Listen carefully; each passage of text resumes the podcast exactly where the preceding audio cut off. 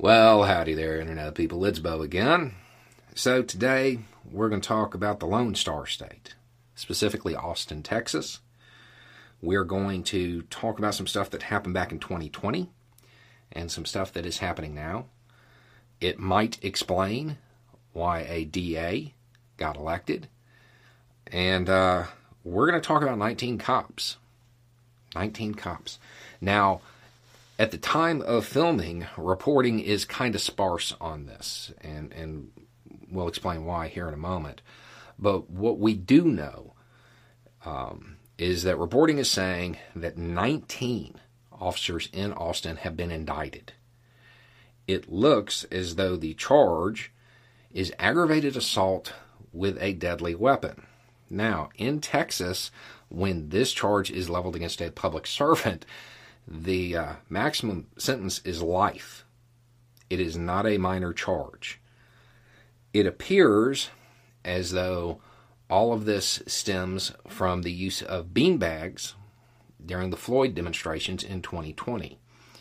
It is worth noting that uh, that the police response to those demonstrations was viewed by the public as being so poor that public pressure mounted and the chief of police wound up stepping down. There have also been multi million dollar settlements, plural, involving the use of beanbags, related to cases involving the use of beanbags during those demonstrations.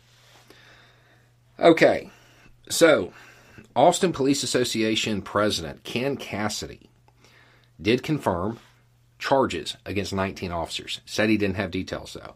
And that makes sense the reason the details are so sparse is because in Texas, under state law, when it comes to cops, the indictments are secret until they are actually arrested.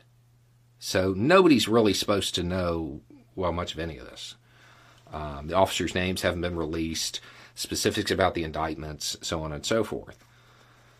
Okay, now we have uh, a couple of quotes right?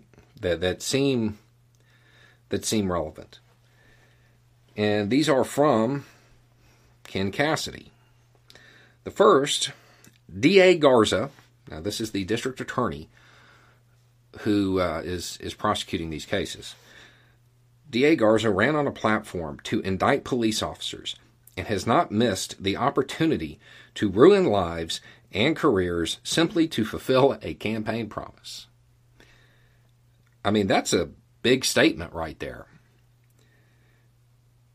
Also, he called the move devastating for law enforcement in the city, but also said he's confident that no officer will be convicted, according to the Associated Press. How's he so confident? I mean, I, am not a Texas lawyer. I'm not even that well versed in Texas law. But as I understand it, the indictments are secret. Maybe there's an exemption for police association presidents, um, but I, I, I don't know. If there's not, he would be saying this based on nothing except for maybe prior experience of, of cops getting off. Or, I mean, maybe somebody violated state law. I don't know. Um, but when you take those statements together, kind of makes sense. I mean, when you think about it, if you were the police association president and a DA got elected by by running a campaign that says I'm going to indict cops, it should probably prompt a little bit of soul searching. You know, the campaign itself, well, that's one thing. People running for office will they'll campaign on anything the fact that the public elected a DA running with that campaign platform, I mean, that suggests that the public doesn't believe law enforcement gets held accountable. I'm pretty confident I know why. That statement, you know, confident that they won't be convicted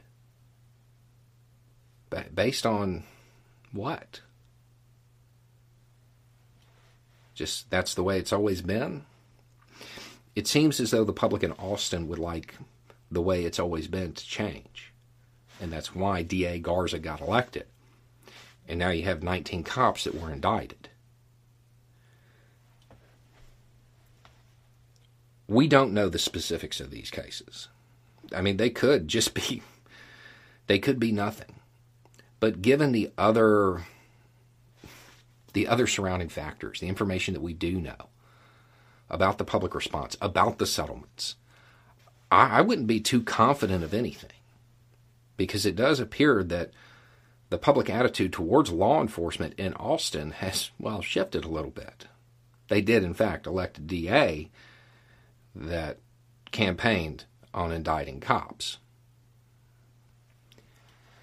There's a point when people become so accustomed to their privilege that they forget that it is a privilege. It's not something that has to be extended. For many law enforcement agencies in the United States, the benefit of the doubt that's kind of stopped. The public isn't giving law enforcement the benefit of the doubt anymore because everybody has cell phone cameras. And the public is beginning to understand that what's on those cameras that doesn't always match what goes in the report. Anyway, it's just a thought. Y'all have a good day.